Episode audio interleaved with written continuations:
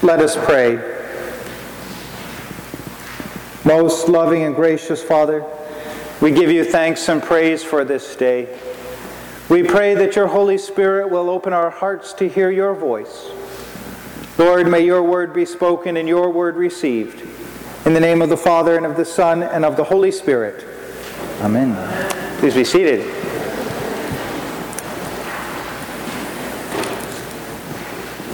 In all of the readings that we have today, there is a connection with the theme of what trusting in the Lord does for our lives and our need to trust in God with our whole being. That was the, the warning in Jeremiah. And as we trust in the Lord, we do so because it is the Lord who is able to change and transform, to heal, restore, and renew. And in Jeremiah, we're also cautioned that the heart is more deceitful than anything else.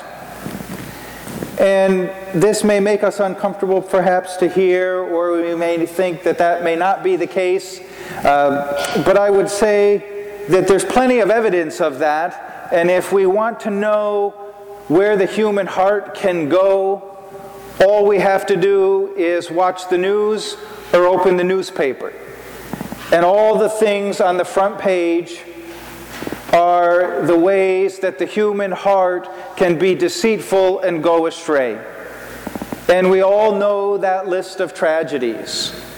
And in fact, as, uh, as we're seated here now, we know that hundreds of thousands of troops in Russia are amassing on the border of Ukraine.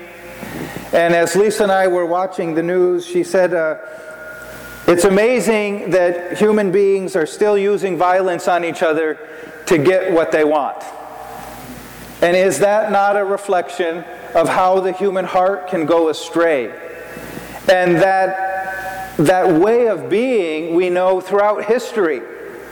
How many wars have been waged to get this thing or that thing? And we can argue about the righteousness of the thing you're trying to get, but look what happens.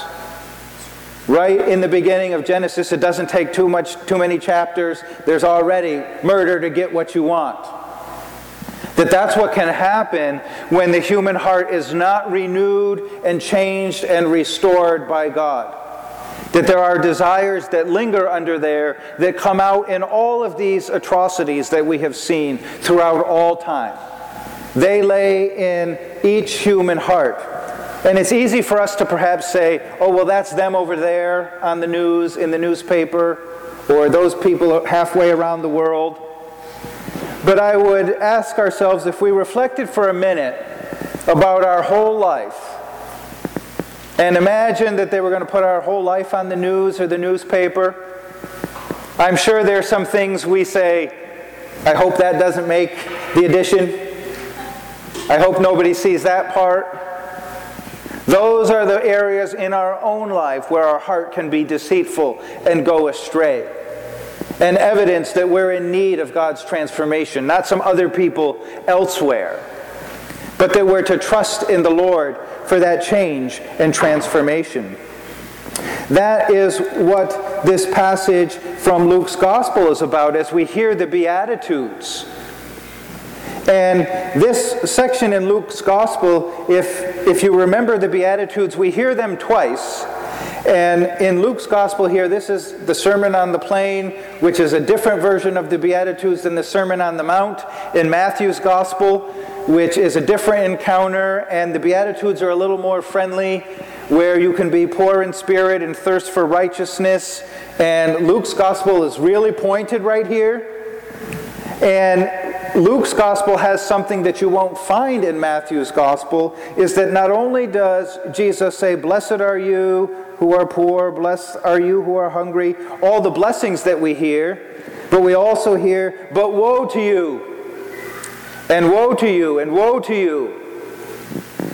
And that may make us a little uncomfortable. But what Luke is trying to get us to say, and why I think we have this here in the Epiphany season, is it's the attribute of the Messiah to bring blessing and curse. That's a role of what the Messiah will do. They're the one who has authority to bring both blessing and curse. And so, in Jesus giving both of these blessing and curses, as Luke outlines them, we're told that Jesus is the Messiah. He's the one who has the power to do these things, is authorized to do that.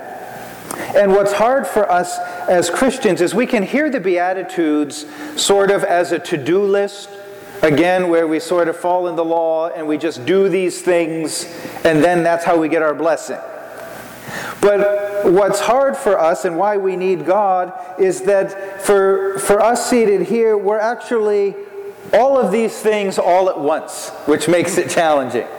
Because as we sit here, we are the ones who are poor and hungry and weeping and perhaps being persecuted. But at the same time, we're also the ones who are rich and full and people speak well of us. It's not one of these lists or the other for us. And to sort of just work your way out of this list into the better list and everything will fine. This is the reality. We find ourselves in both of these lists, and the only thing we can do is trust in the Lord.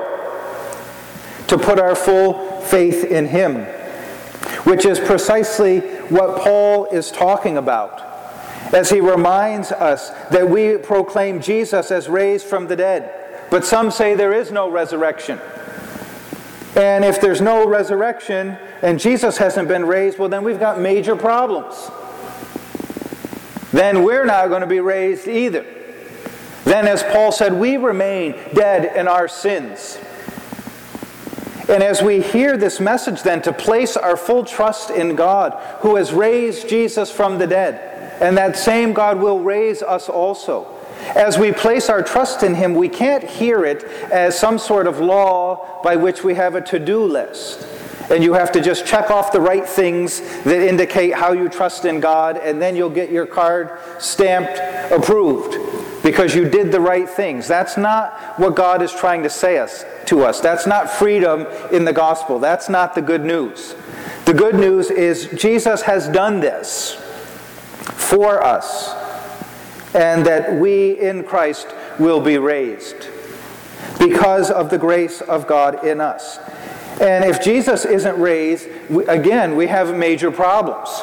We should ask, well, why are we here? If Jesus is not raised from the dead, this is just a good show that we put on on Sunday morning, and we could all go home and sleep in. Because what's the point? But we're here because Jesus is raised from the dead. And we're in need of that change and transformation. And resurrection is at the heart of Christianity because that's why Jesus came. Because nowhere in the gospel is the point that Jesus came to make bad people better or bad people good.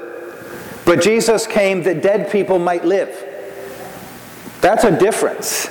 Jesus didn't just come and say, Now that I'm here, now you can do better on your own and you'll eventually just achieve by yourself. He came to say, Without me, you're dead.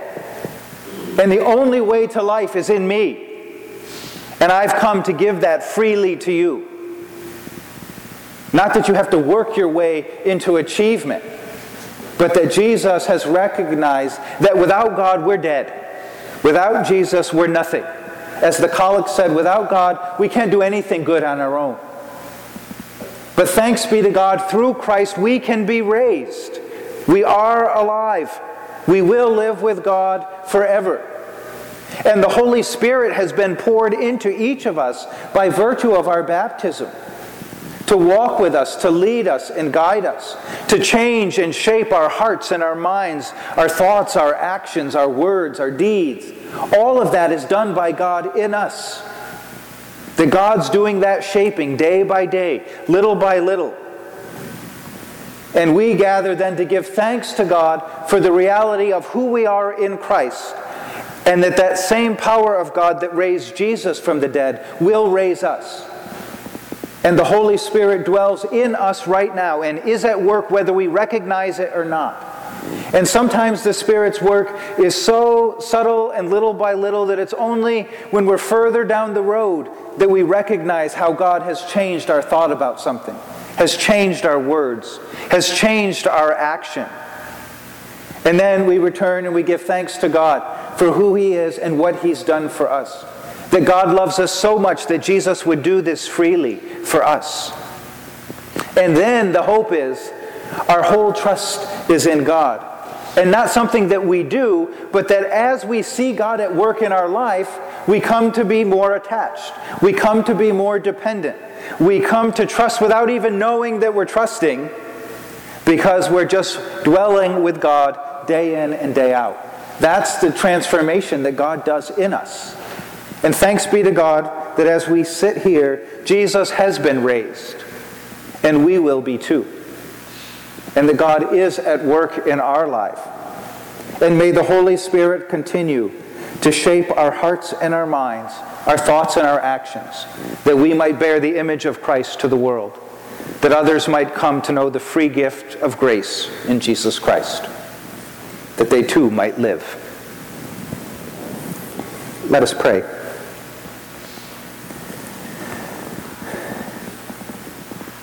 Most loving and gracious God, we give you thanks and praise for this day. We thank you for the gift of your Son, Jesus Christ our Lord, and for the outpouring of the Holy Spirit. And we pray that the Spirit may continue to shape and transform us, that our hearts would be conformed to yours, that we might love what you love, that we might love who you love that we might desire what you desire.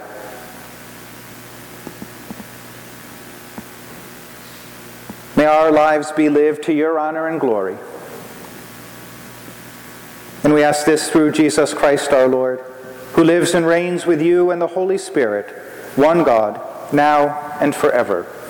Amen.